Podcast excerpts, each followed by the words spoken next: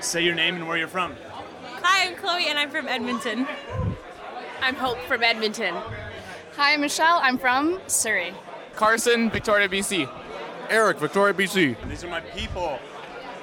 Want to say your name and where you're from? I'm Hannah and I'm from Mission. My name's Keaton and I live in Maple Ridge. Hey, friends, this is Jaden. And I'm Mariah. Mariah, welcome to the podcast. Thanks, Jaden. It is so good to have your voice here. Our team is familiar with you. We get to work with you all the time. But why don't you introduce yourself to the people listening who might not know you? Yeah, well, I'm an events coordinator with CCLN. Uh, so that means I've been able to help plan and run a few of the gatherings and events that we've had this past year, which has been super fun. And that includes our Canadian Youth Pastor Summit. Mm-hmm. Our next two episodes are anchored in this event. It was such a meaningful event. And Mariah, it couldn't have happened without you. It would have been impossible. We could not have done it without you. We're so thankful for you. Why don't you give us a snapshot into this event and what we'll be talking through for the next couple of episodes? Yeah, so from October 3rd to 5th, we had the privilege of welcoming just over 100 youth pastors from across the country to sunny Vancouver, BC. Yes, you heard that right. It was sunny. It's a little rare. Yeah. yeah. so this was our very first Canadian Youth Pastors Summit. This group of pastors represented 84 unique churches, 43 Canadian cities, and roughly 8,000 students, all coming together for the sake of the next generation. It was a really meaningful time, and the days together felt really important. We hoped a number of things would happen in our time planning it and when we were in the room with youth pastors. We wanted them to be equipped for thoughtful, deep youth ministry in this time, and for that to actually translate to the families in their churches right when they got home. We wanted these youth pastors to feel seen and encouraged in their work, to connect and collaborate with one another really for no youth pastor to feel alone in their work. And maybe most importantly, we wanted as many youth pastors as possible to leave knowing they had connected with Jesus and that his presence was going back with them to their churches. But before we made our way to the downtown core of Vancouver, where we would spend the majority of our time together, we started day one, the Monday night, in the beautiful Museum of Vancouver. We ate good food, made introductions, and started chatting about youth ministry. We ended the time with Jason Ballard sharing a word to set the tone for the next couple of days. This is a clip from that message. My dad, his name is Bill Ballard. And when I was my kid's age, he was a youth pastor. And I'm really proud about that. My dad was a freaking youth pastor. He loved teenagers. Everywhere I go, I meet adults who say, Your dad was my youth pastor. He never had a huge youth group, he had a normal youth group. But I meet adults with kids who are now graduated from high school, and they're like, Are you Bill Ballard's son? Said, I'm Bill Ballard's son. So He was my youth pastor. I love that. I love that because youth pastors make an eternal difference. Like it's something to be proud of what we get to do.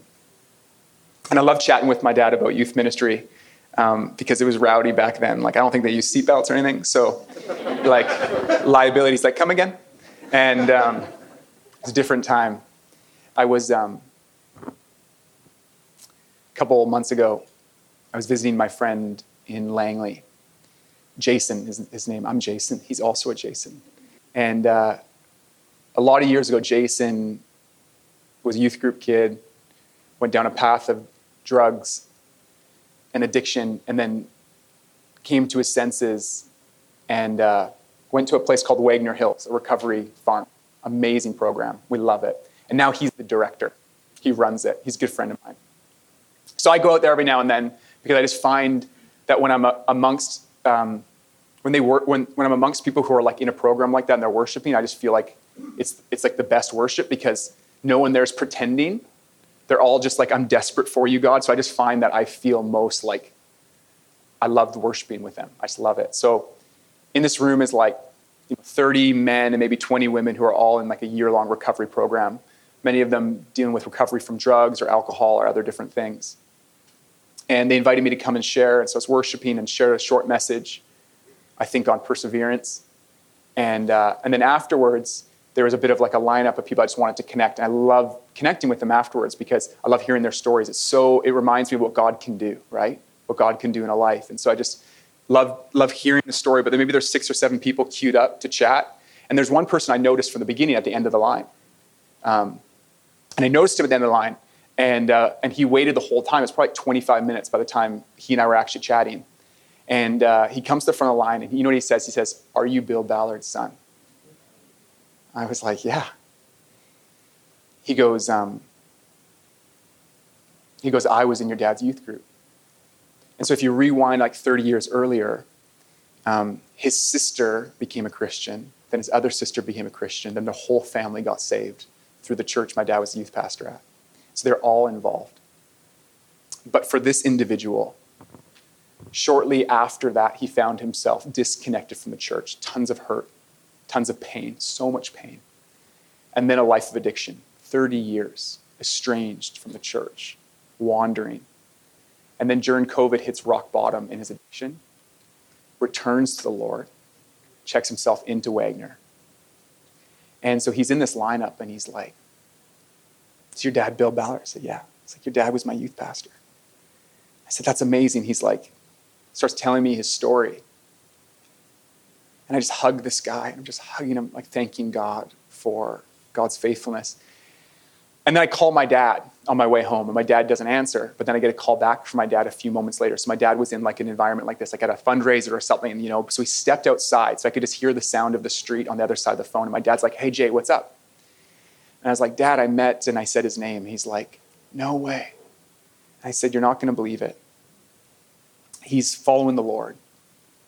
He's doing well. He's free of addiction." And I just hear on the other side of the phone, like, my dad go, Whew.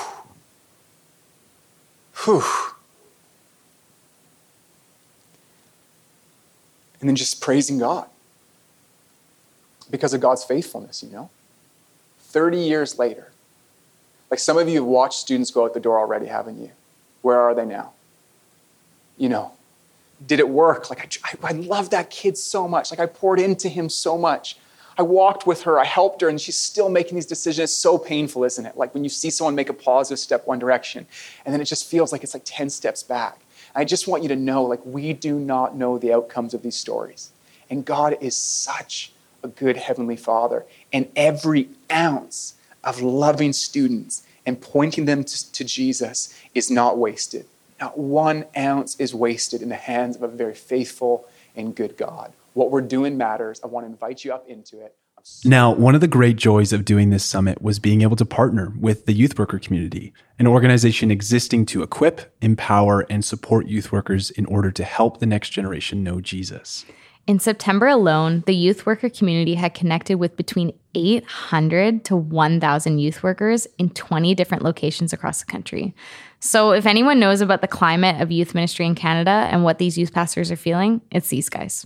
So during the summit, I sat down with Sid Koop, the executive director of Youth Worker Community and a dear friend of our teams, to get him to share about the challenges they're seeing in youth ministry today and why he thinks a summit like this really matters. You're hearing a ton yeah. from these youth workers and yeah. youth pastors about the challenges on the ground. Yeah. Um, can you share a little bit about like what are some of the repeating themes that are emerging? First of all, by the way, like God is at work in the next generation. I just want to be really clear about that that like um, I love uh, how Jason always says, "Hey, the church is fine. God's got it. He's going to build the church," and it's true. And I'm so hopeful when I see God at work through um, so many of the next generation. So I love it. But it doesn't mean that the difficulties aren't real and complex, and they are. So a couple things that have stood out.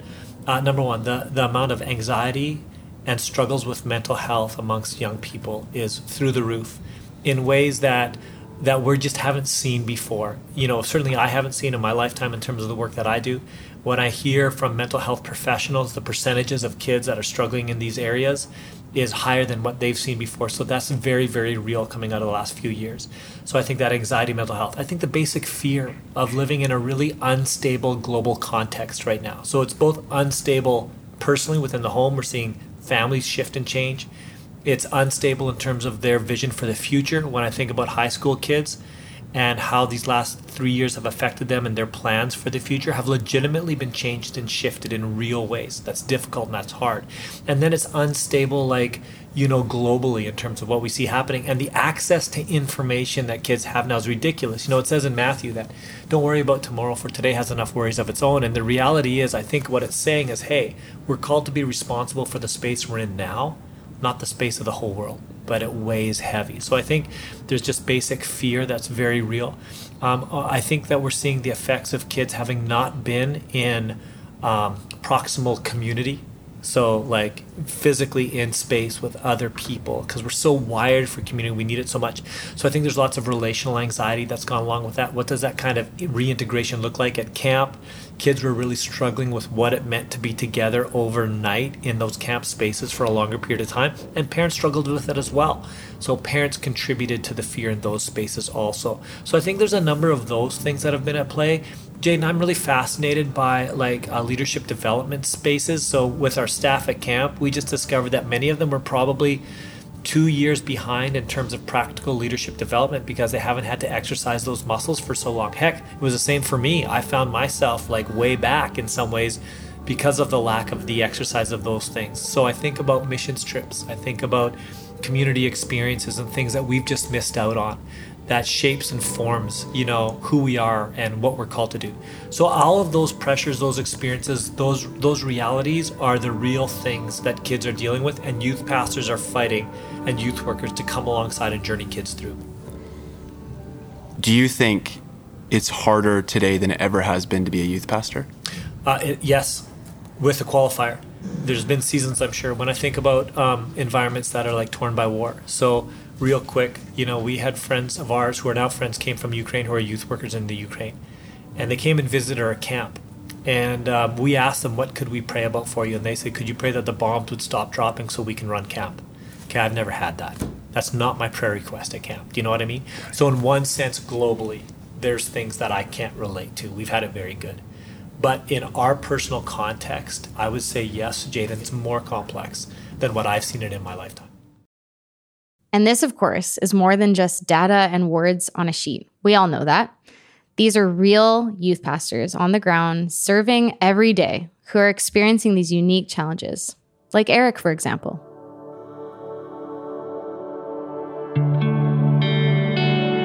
I got hired on as an intern, youth intern in my, in my church, uh, with the intention of interning under our youth pastor for four to six years or so, depending.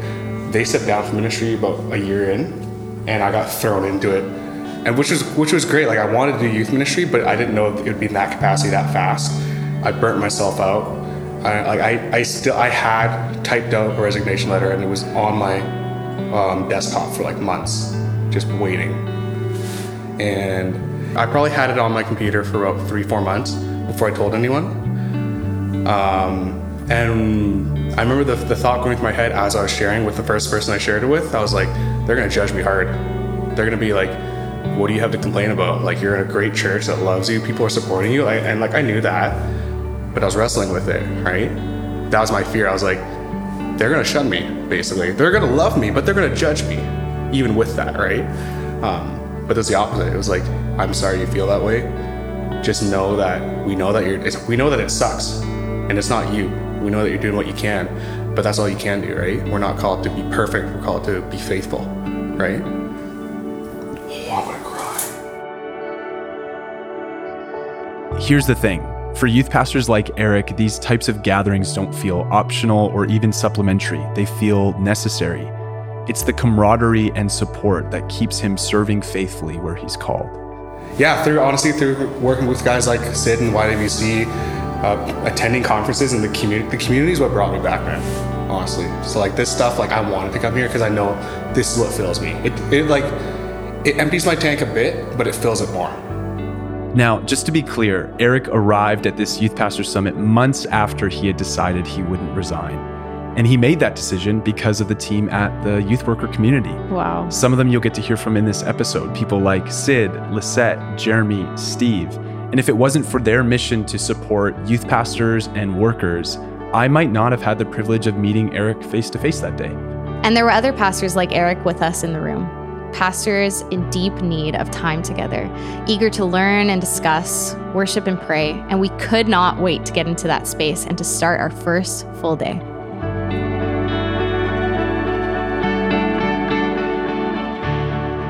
Okay, day two was a full one, a bit of a fire hose, if we're honest. But in the best way. This was the plan. We wanted to talk through key youth audiences, the unique characteristics of Gen Z, Bible engagement, and we also really wanted to create space in the room for the Spirit to tend to the hearts of the youth pastors and to pray and worship together. But we felt it was important that as we moved through all of those important subjects that it didn't feel theoretical that each exercise, piece of content, discussion, whatever it may be, they would all feel connected in the minds of youth pastors to real faces and names back at home. Mm-hmm. So we did an exercise where we got everyone in the room to write down the names of three students, three leaders, and three parents, and to put those names right on the back wall. So for the entire summit, that back wall was covered in more than 300 sticky notes, reminding us all in every session who we were there for. And then after that, Sid took us for the rest of the session, walking us through an incredibly helpful framework that Mariah touched on. And it was a framework that we referenced for the rest of the summit. He talked about six audiences that we need to consider in our youth ministries our students, volunteers, parents, staff, supervisors, and then the youth pastor themselves. Here's Sid on the main audience students. When I'm thinking about students, I'm thinking about three types of students now. So I categorize them into three. So when I'm planning or thinking about my audiences and I'm thinking about students, there's three types of student groups that I'm processing. You might have more, that's fine. Three seem to be really important, and for me, it helps me be intentional in my ministry. I think number one about students in my community. So these are students within my local church context. I've been given a responsibility for the students that God has placed in the families that call our church home. Just want to call that out. And any student that comes to my ministry and they call it home, I've been called to be a pastor of those individuals. And God has called me, He's allowed me to steward the children that He's placed in my care. So there's a real heavy responsibility that goes with that. But that's not the only people group. I think of those outside of my community. So I think about the place that I've been positioned geographically, and I go, okay, God, you've given me a pastoral responsibility for this community. One of the things you should think about is who are the students in your community? Who are the schools that are in the area that you find yourself in the city or town that you live in? Have you considered that God has uniquely called you into that space with a type of responsibility for those kids as well? And then the third group that I think about are students that are ready to lead in my community. Who are the kids who are actually, you know, they're, uh, they're committed to Jesus, they're understanding some of their gifts or abilities, and they're starting to move on point towards mission? And how do I equip, encourage, and support them and design opportunities for them to actually move forward in the mission that God's called them to? And I think we need to think about those three groups. Uh, here's one of the things, just pause for a second. When you think about those three people group, who do you naturally lean to the most in your ministry? Take a second and maybe just circle the group that you naturally lean to the most when it comes to your ministry. And maybe ask the question why is that? And there could be lots of reasons for that, by the way. I think when we think about our ministries, there's different seasons. So there were seasons in my ministry where I realized that more of our kids were pretty mature and I needed to call them to something more, so I had to design more missional opportunity for them. There were other times when I thought like a lot of my leadership kids had graduated and now I had a new group of kids coming in. We needed to go a little bit deeper. And then there was seasons when I was like, oh man, the community has a great need. We need to move outward a little bit more. And I think it's okay for us to think in terms of seasons and to place emphasis that way as well. So maybe one of the questions that you should ask, especially coming out of COVID, is, is there one of these three student groups that you need to place a little bit more of an emphasis on now over the next like six to 10 months? And which group might that be? So you should consider that.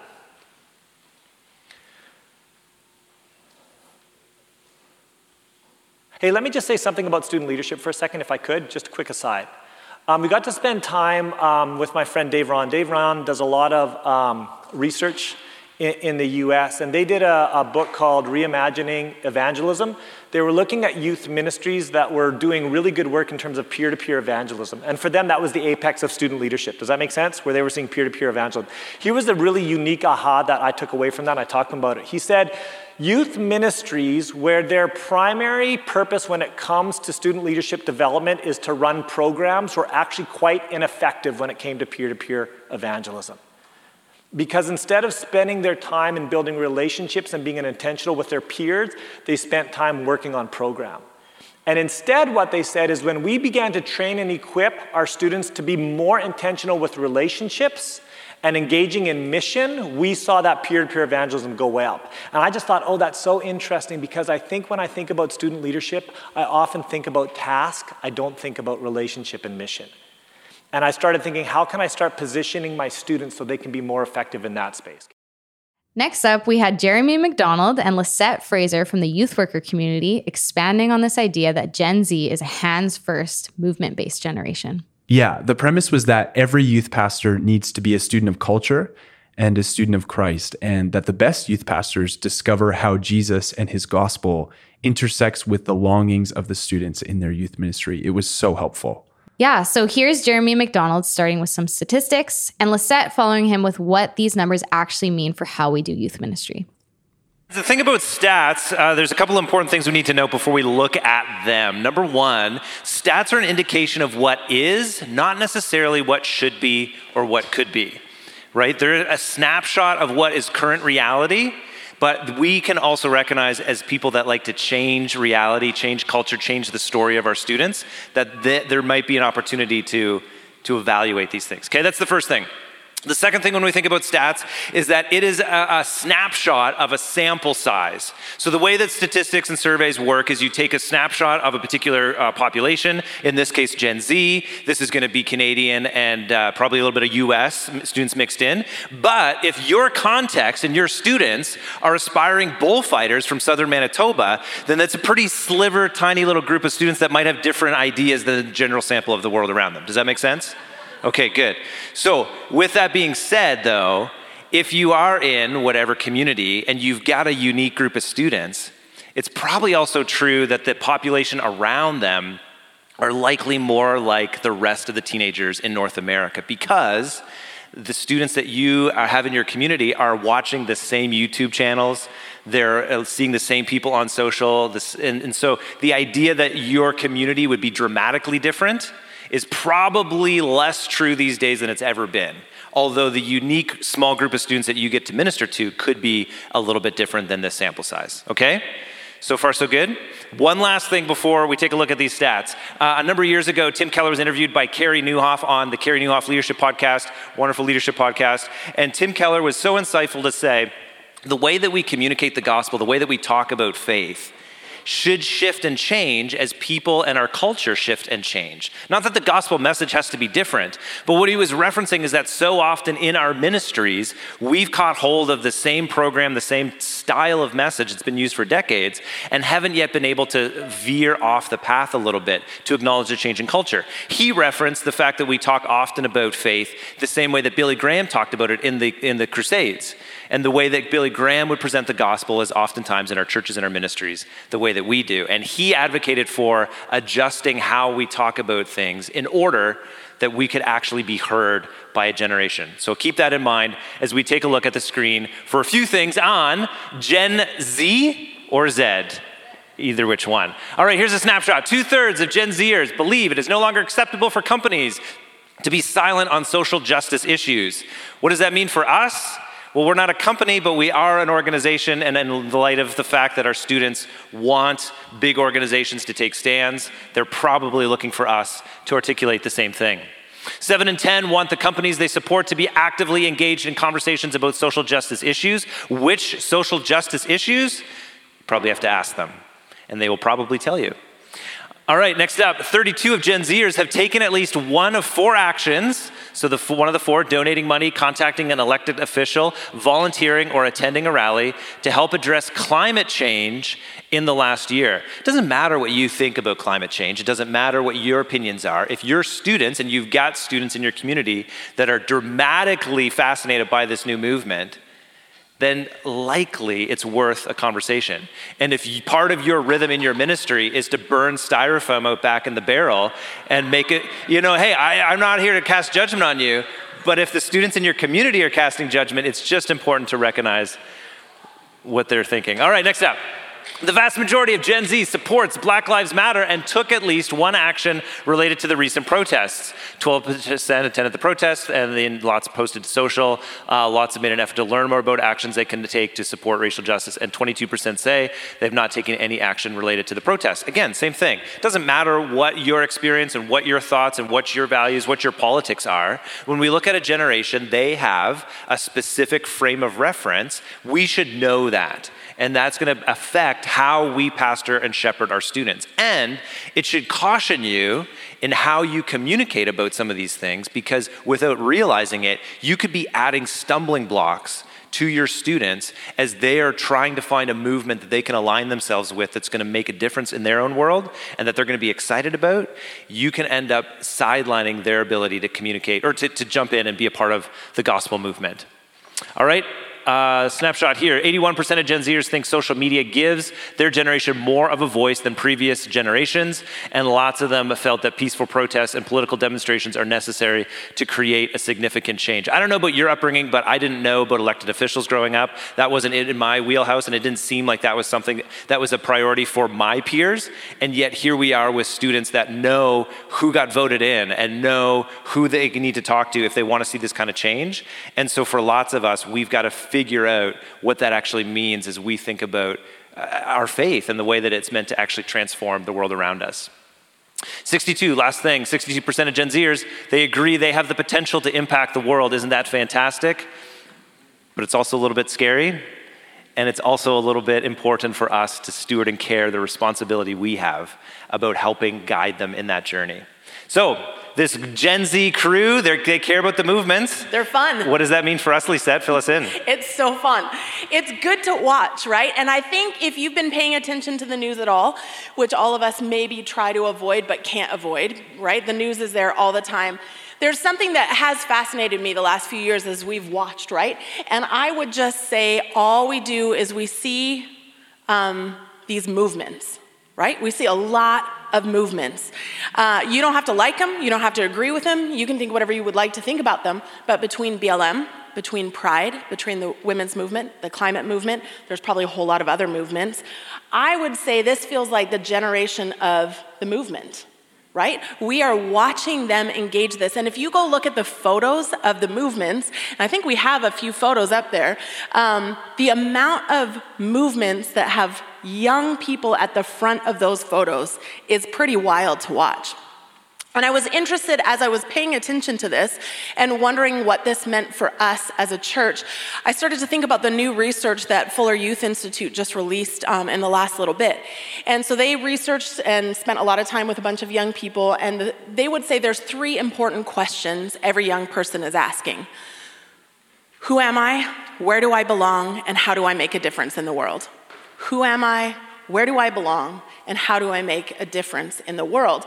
And I kind of remember hearing this and thinking, like, I, I think all of us are asking this question, these questions, right? Like, we are all here. And they would just say, yeah, we all ask these questions, but for a young person, this feels like it's on high alert all the time. And what's interesting is as I think about these movements, what does a young person find? They immediately find identity in that movement. They immediately find belonging, and they immediately find a way to make a difference in the world. And so I just wonder what does that mean for us as a church? Lisette went on to challenge the group to consider some really important questions. This is her again. Um, I realize this is really broad strokes, but my sense is we created a pretty consumer model, right? Okay, we did, right? And I would say we've created a pretty passive church, right? We want them to come, we want them to receive what we have to offer because we have the best thing to offer, and then we would like them to go from there. And so I'm curious what that means for today when we think of our culture, right? I'm curious what that means for us when we think about these questions that Fuller has proposed, right? I think we've done a not bad job of saying, like, who am I? We would say your identity is in Christ, but in the midst of a cultural identity crisis, maybe we should say that a little louder. Um, then we've maybe told them they belong, right? They get to be a part of something, but I'm curious if the purpose, like how do I make a difference in the world, if maybe that in a consumer, passive church culture has actually been lost, but then we have a generation going to find it. Then I wonder what will you do to identify needs in your community? Because to be fair, as Jer said, depending on your group, if you've got a bunch of kids really into the rodeo, what I may be talking about doesn't make the most sense, right? Um, I realize I'm like in the city, city. Um, but what does it look like? What does it mean for you to figure out what the needs in your community are? Um, practically, how do you get to be a part of hope in your community? And what needs do your kids see in your community? Right? How do you learn what the needs of your community are? I don't know what you've tried. I'd say talk to city, town officials, talk to school principals, talk to nonprofits that are around you. You might be surprised. Go read some stats. you might actually have no idea what's really needed in your community.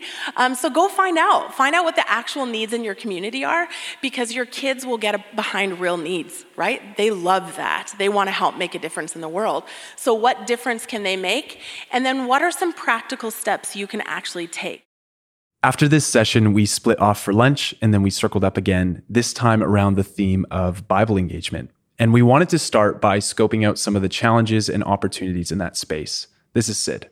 When I think about Bible engagement and some of the trends or struggles that we're dealing with, I think um, we do definitely see a decrease in Bible reading.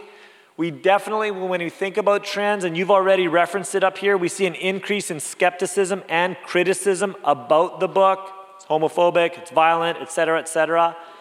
I think it's really interesting with just some of the consumption habits when it comes to information that we see with our students. Isn't that true?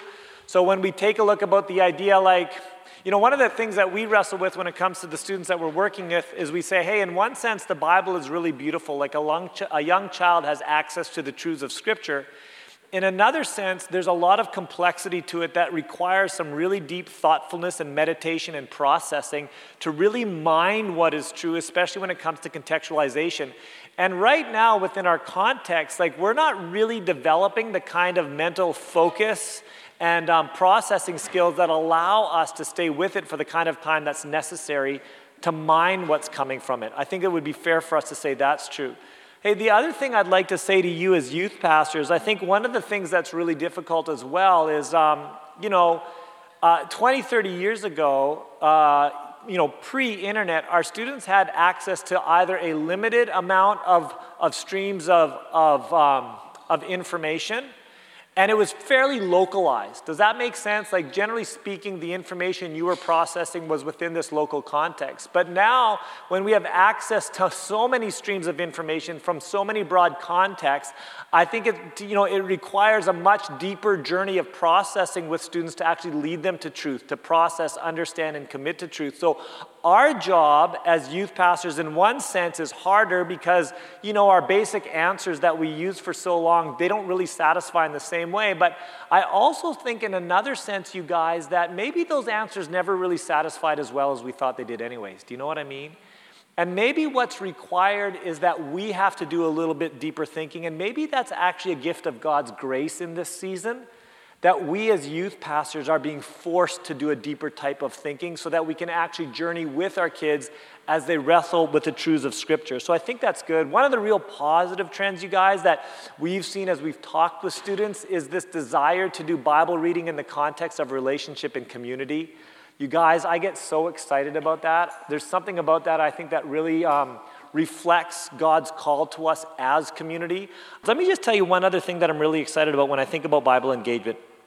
When I think about Bible engagement, I think about the opportunity that we have when we get really serious about our volunteer teams, right? You know, we talked about that in terms of our six audiences. What does it look like when Bible engagement moves primarily from your place at the pulpit, sharing truth with your students, which is really beautiful, and you should do it, it's necessary and needed. But what happens when your volunteers get excited about exploring truth in the scriptures? As they personally study, and then those volunteer leaders pass those practices on to their students. Think about what that can look like. Think about this idea that right now students have access to scriptures through apps like YouVersion, where the Bible can actually be their first experience with their phone in the mornings when they wake up. Can you imagine that? What if every one of your volunteers downloaded the YouVersion Bible app and with their small group, they made a commitment to upload the verse of the day every morning at 7 a.m. And when every one of their students woke up and they grabbed their phone, that was their first experience they had with their platform. What could that begin to do with our students? Like, imagine those new realities that we have the opportunity to enter into, and I just think it's so beautiful. So Sid teed up the conversation, and then Jason and Hakeem Bradley were going to be the ones to discuss some best practices. Now, we loved our time with Hakeem, and he definitely needs an introduction. Hakeem went from growing up in a black identity cult in Philadelphia that was majorly against Jesus to becoming one of the researchers at the Bible Project. Yeah, so if you don't know, the Bible Project is a nonprofit that produces Bible based resources to make the biblical story more accessible to people. Right. And so for Hakeem, his walk with Jesus started when he moved to Portland and was approached by a man named Phil who worked for Young Life. Shut up, Phil. Young Life is all about meeting students where they're at to build relationships with them and organically share the good news of Jesus. So, Phil and Hakeem went from kind of awkwardly meeting at a school sporting event to meeting regularly in a Dairy Queen to talk about the Bible, Jesus, and what it meant to follow him. And in Hakeem's words, his faith came alive there. The next number of years looked like Hakeem serving in various ways at different churches, including as a janitor, all the while falling more and more in love with the scriptures. Yeah, and one day Hakeem found himself in front of Tim Mackie, one of the founders of the Bible Project. Tim ended up offering him a job researching and studying the scriptures, which is a pretty good gig. Yeah, it's not bad. And he's been doing that ever since. Hakeem's love for the Bible is contagious. That's probably the most standout thing about him. And we were so thankful to have his voice in the summit. Here are some of our favorite moments with him. I've been thinking a lot about like a thought experiment. And the thought experiment is this if you grew up in Sunday school, youth group, how many times have you had a Bible lesson? Like, let's say you're 25. And there's a lot of 25 year olds in church in America and Canada, all over the world, who've been there from the beginning. So let's say they're getting, someone help me with the math, like they're getting 40 out of 52 weeks a year, they're getting some Bible content. And you know they start recalling stuff from age five. And so for 20 years what's 20 times 40 who does the math on that? 800 800 so you've got 800 bible lessons. And you can sit down with a 25 year old who's had that experience 800 bible lessons and they still feel lost. Like i was trying to think about why that is like how is that possible and i think one of the big challenges is you hear verses and stories david and goliath Jesus heals a leper. Some verse from Revelation, new heavens, new earth. But you don't know where to place it. Like, not just chronology, but like where do they fit in the story? And it's almost like because somehow we've hoped that a cumulative effect of different Bible lessons that are principle based will eventually create a mental map for people, they should be able to get it.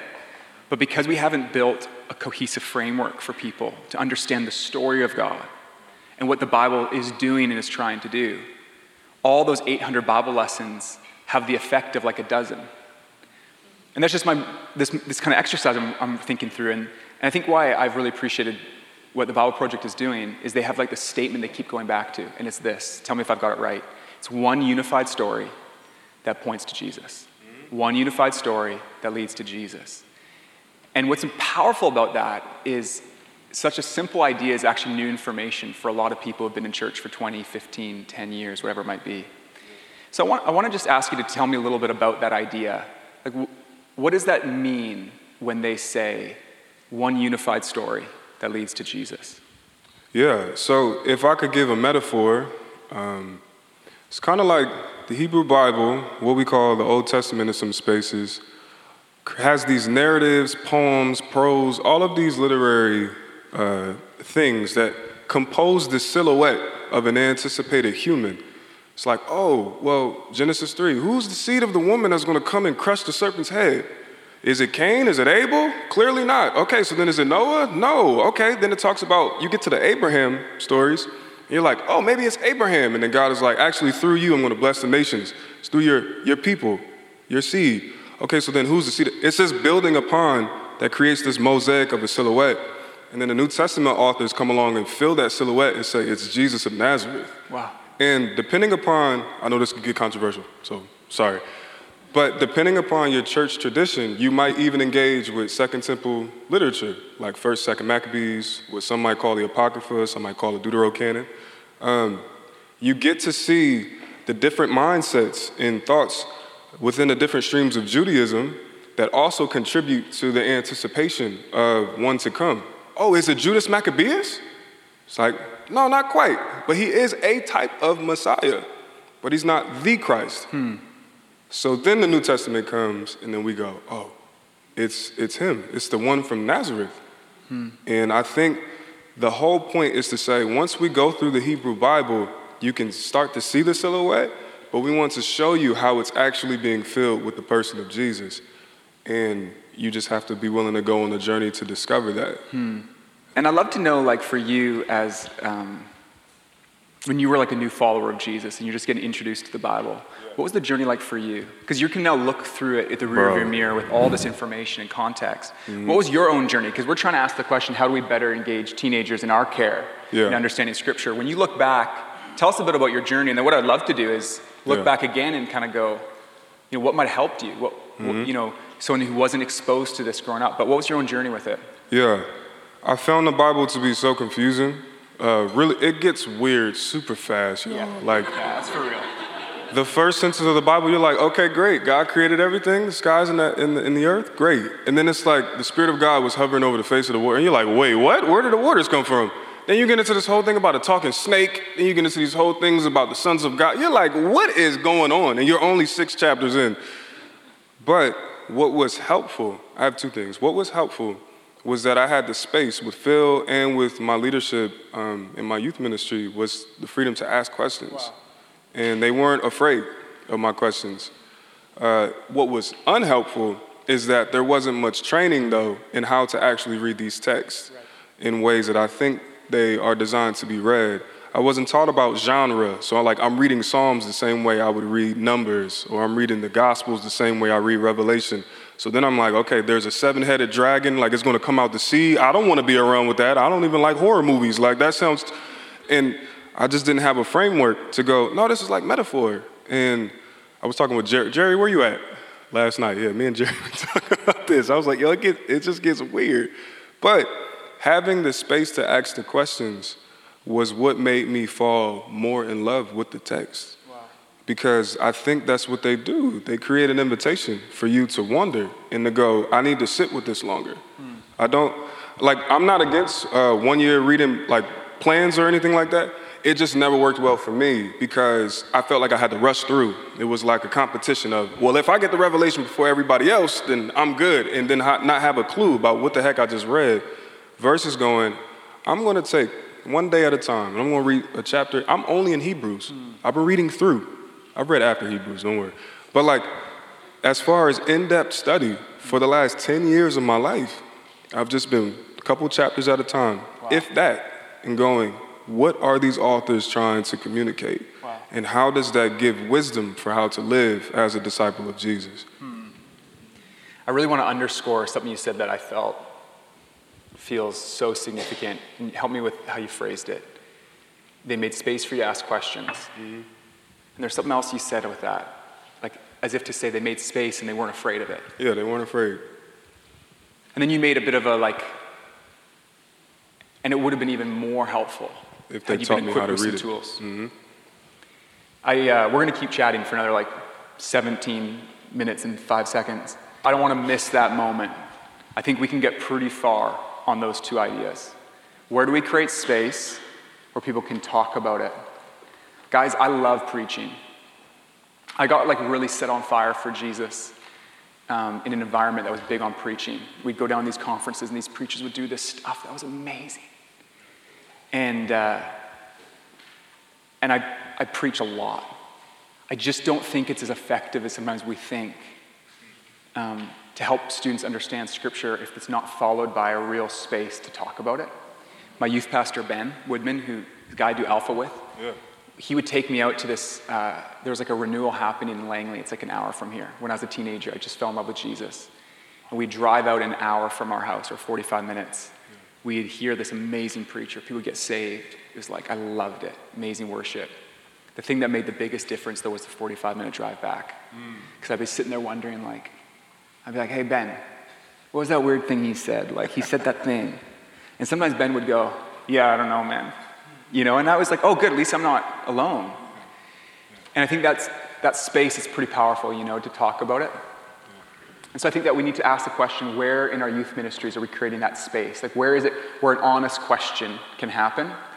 And I'm a big small group proponent, but I wonder if 12 guys from grade six in a room is, that's part of it. I wonder if there's safer places we need to make.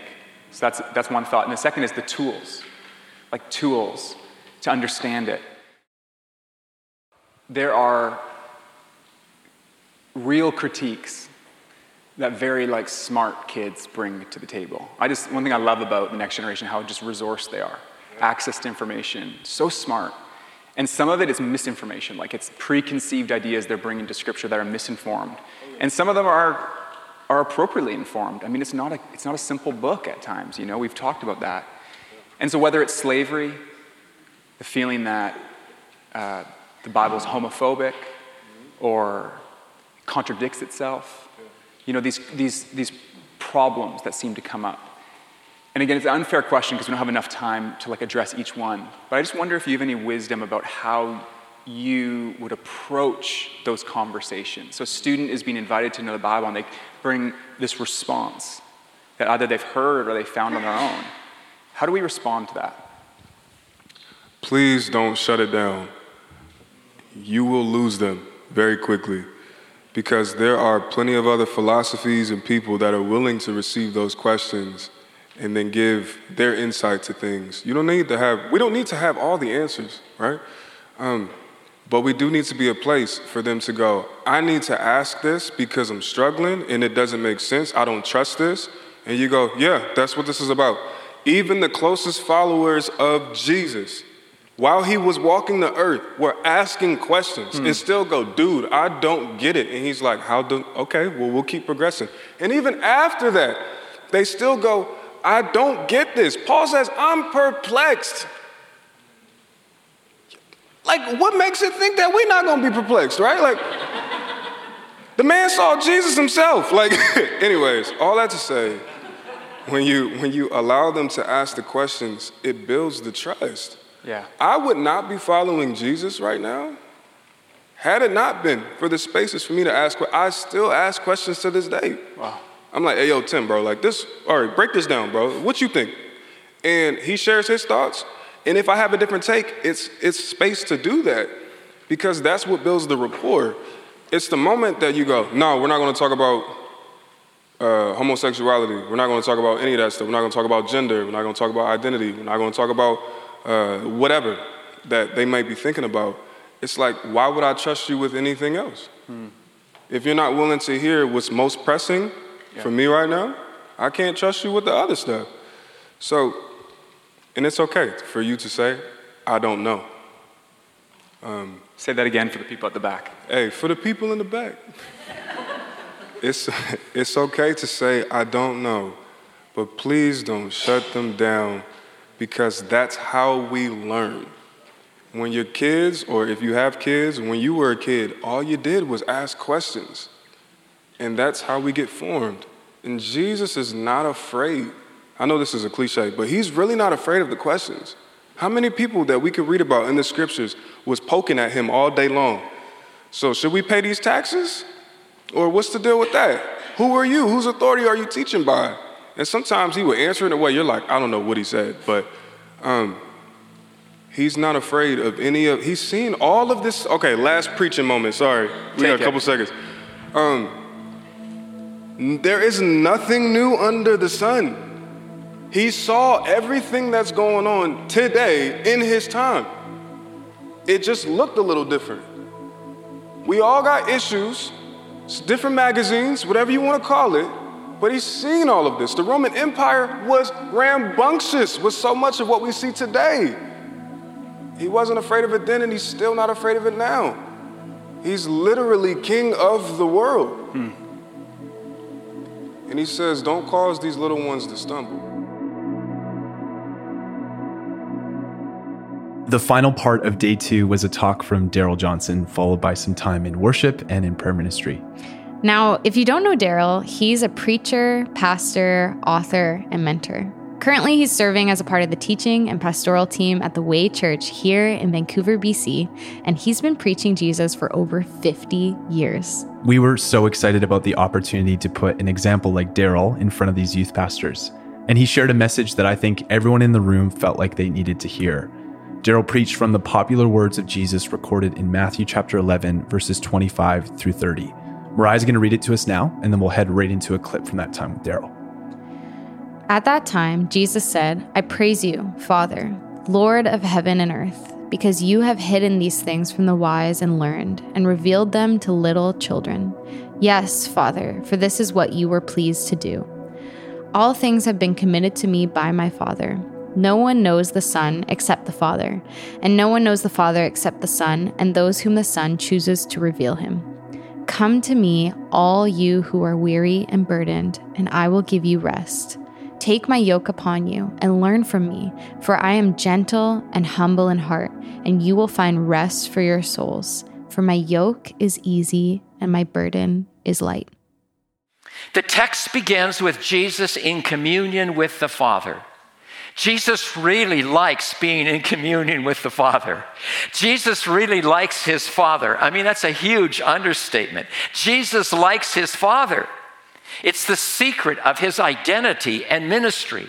We cannot understand Jesus apart from his affection and passion for his Father.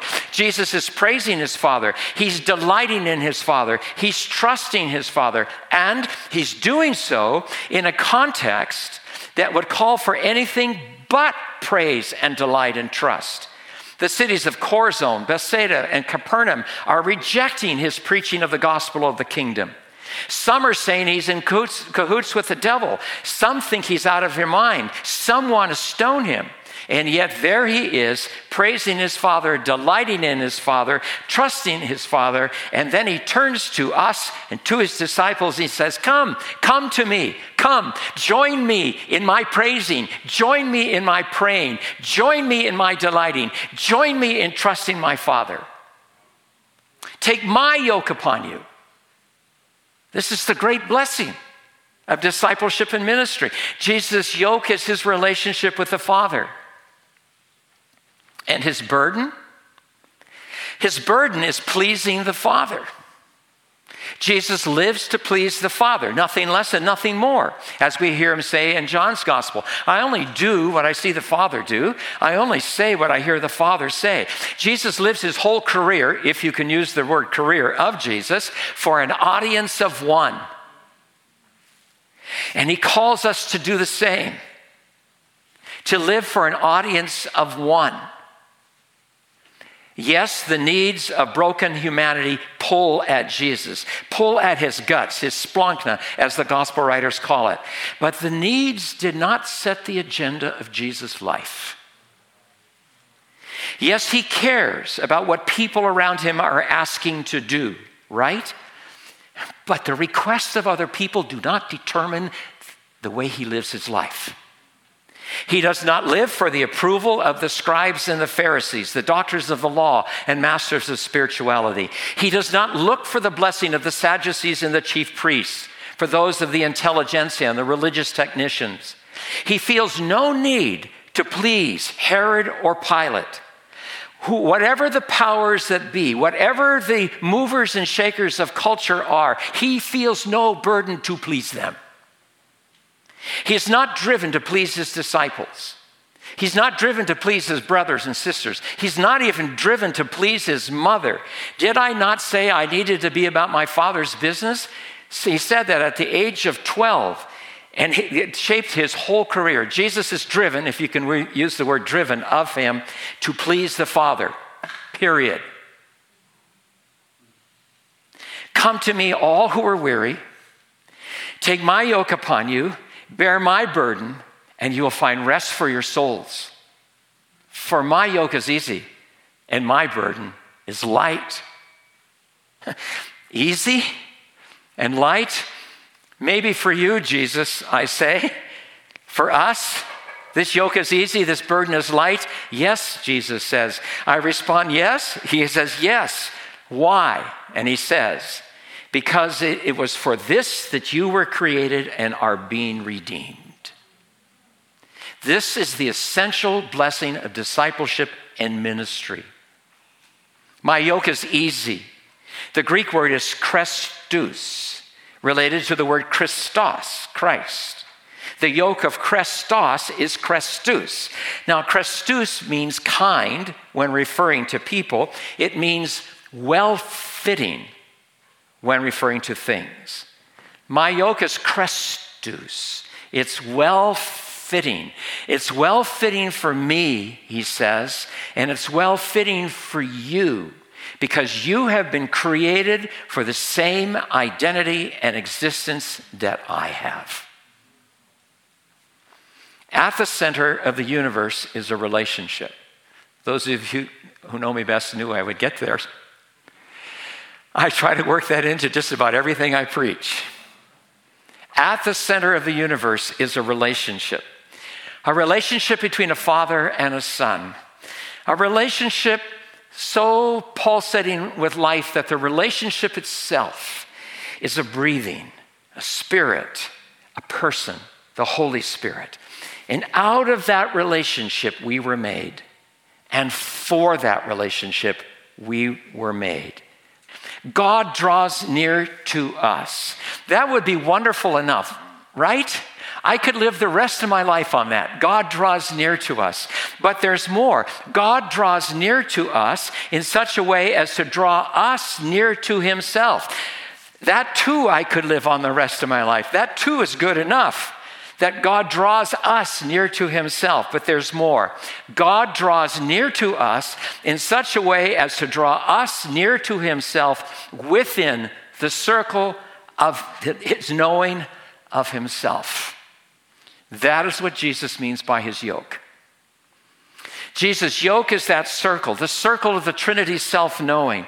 And wonder of wonders, Jesus calls us to join him in it. It's the essential blessing of discipleship and ministry. That's why Dallas Willard could say, It is being included in the eternal life of God that heals all wounds and allows us to stop demanding satisfaction. And then this line What else matters? Of a personal nature. Once it is clear, you have been included in the life of the triune God. Take my yoke upon you. My yoke is easy, it fits well. It's the only yoke that fits the human species well.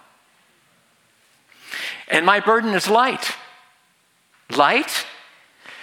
Pleasing God the Father is light? This is light. Well, maybe it is for you, Jesus, but for us, yes, he says. It's infinitely lighter than trying to please your earthly mother or father. It's infinitely lighter than trying to please your parishioners or your board of directors. Really? Yes, he says.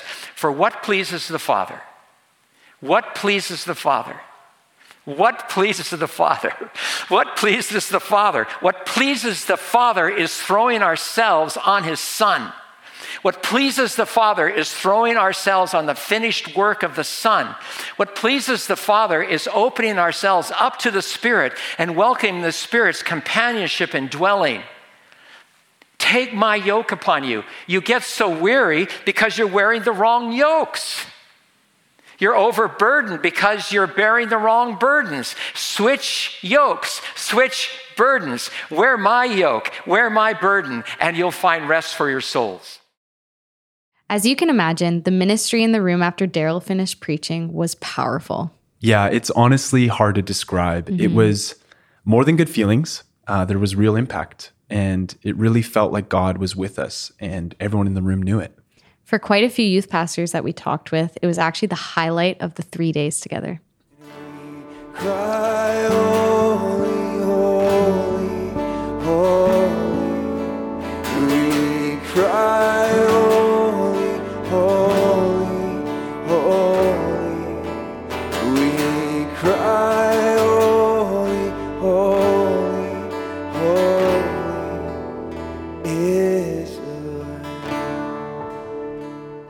The next day, I was able to catch up with Nathan, a youth pastor at Central Heights Church in Abbotsford, BC. Here's what he had to say about this time together even on the drive out uh, to this conference, just like I would say, it's been a season for me of wrestling with calling. Some things becoming more cre- concrete, some things becoming a little bit more uh, fearful, uh, uh, coming in with more insecurity, like the, being at a conference, the comparison game that's happening. So wrestling with both like excitement about calling and fear about calling at the same time. And there's just an image that was given of uh, standing at the burning bush with Moses Uh, and then what happened in the, in, in the image is as we think about Pentecost and the indwelling of the Spirit, just recognizing that that burning bush of the life, the dangerous, life giving presence of God actually residing within me. The, the language that was given, just like the flame of impossibility that just like dwells within my soul. Uh, and that being the sense of the source, I should say, of calling, of commissioning, and even then being the case of invitation where uh, through me, uh, there gets to be opportunity to have to allow other people to have burning bush types of experiences, uh, that other people can have those types of take off your sandals, like holy encounters with the living God. Uh, so man, just like an affirmation of like the work of God in my life that is just propelling me into the future. I mean, the complexity of the moment that we're in hasn't changed, but there's just a different type of uh, steadiness, anchoring, uh, and even, I mean, this is a word that's coming to mind right now, a different type of compassion out of coming, like, here's the identity that I've been given, that I can just like operate in the love and the goodness and the mercy of Jesus. Here's Lisette, who we heard from earlier, describing what she felt in the room during that time. I just think so many pastors carry so many heavy things, um, and they can't share that. They risk their jobs sometimes when they share that, right? If they have to be honest about where they are uh, the things they're struggling with, where their hurt sits, where all that um, that can really feel like you can't do that as a leader, right? And and maybe you can, but so often you feel like you can't, and there's nowhere to do it. So to have this moment where it was a room where everyone realized they were just safe and it was okay. You know, they could confess, they could cry, they could receive, um, and I think they could be made well. And it was just beautiful. I asked Steve Zacharias from the youth worker community to share what he found most impactful from that ministry time closing off the Tuesday. This final clip is Steve. One of the significant things that I saw in the room as that happened is I, I, I believe that pastors began to find their own tears. You know, for those of us who have worked in pastoral ministry for years, I think we have carried the weight of so many other people and we shed tears for others. Um, and I just think about the significance of being able to pause for a moment and be able to release the tears that we have of our own. And there's something detoxifying. And I think of the exhaustion that I've heard from people and it's like, man, I just wonder if you need to find your own tears of futility. And, and there was this sense of release in that moment when you feel like you're in a room of people who truly understand there's a security and a safety to be able to just finally release that. And was that not just a healing moment? A healing moment where, for a moment, we didn't feel the pressure to have to be strong for everyone else, but we could just rest in the in the hands of the Father and let Him be everything for us, and we didn't have to be everything for everyone else. We are so thankful for what the Lord did in our midst, how He met with, spoke to, and encouraged these youth pastors. It almost felt like it could have all ended right there, and it would have been worth the time. But we still had day three ahead of us three breakouts discussing topics like working with volunteers, emerging gender identities, and partnering with parents two more group sessions one on spiritual formation with Jaron Oda from Bridgetown Church, and a closing sermon from Jason, commissioning us to leave our final moments together with courage from the Spirit. And of course, all throughout it, lots of time to connect, collaborate, and worship with one another. But more on all of that in our next episode. We're committed at CCLN to coming alongside pastors in all parts of their ministry journey to see more pastors become faithful, abiding, deep leaders in Jesus' church, and it was our joy to do this specifically with youth pastors from across Canada. Now, there are quite a few thank yous in order. We want to thank the team at Youth Worker Community Sid, Lisette, Jeremy, and Steve. Your work to support youth workers at this gathering and beyond is changing the game for the Canadian church today and well into the future. We want to say thank you to Darrell Johnson and Hakeem Bradley for letting us share what Jesus has taught you in this way, and to youth pastors like Eric and Nathan for serving the next generation faithfully and letting us put a microphone in front of you. And from our team here at CCLN, I want to thank Will Lee for your work producing this episode so hundreds of other pastors could benefit from what was shared at this event. Now, these episodes and all of the content we share from CCLN is only made possible because of generous individuals and churches who have decided to partner with us financially. If you want to join that group of regular givers, we've made that simple for you to do. Just head to ccln.ca slash give to find out more about what that could look like. And lastly, if you're a youth pastor in Canada, we would love to connect with you specifically, to hear your story, to encourage you, to pray with you. You can reach out to me directly at jaden at ccln.ca or to my teammate Anne at anne at ccln.ca or just shoot us a DM on Instagram. We want to serve you however we can. Okay, that's it from us. Thanks for joining us for this recap on the Canadian Church Leaders Podcast. We hope you'll tune in again for part two coming out in a couple of weeks. Bye for now.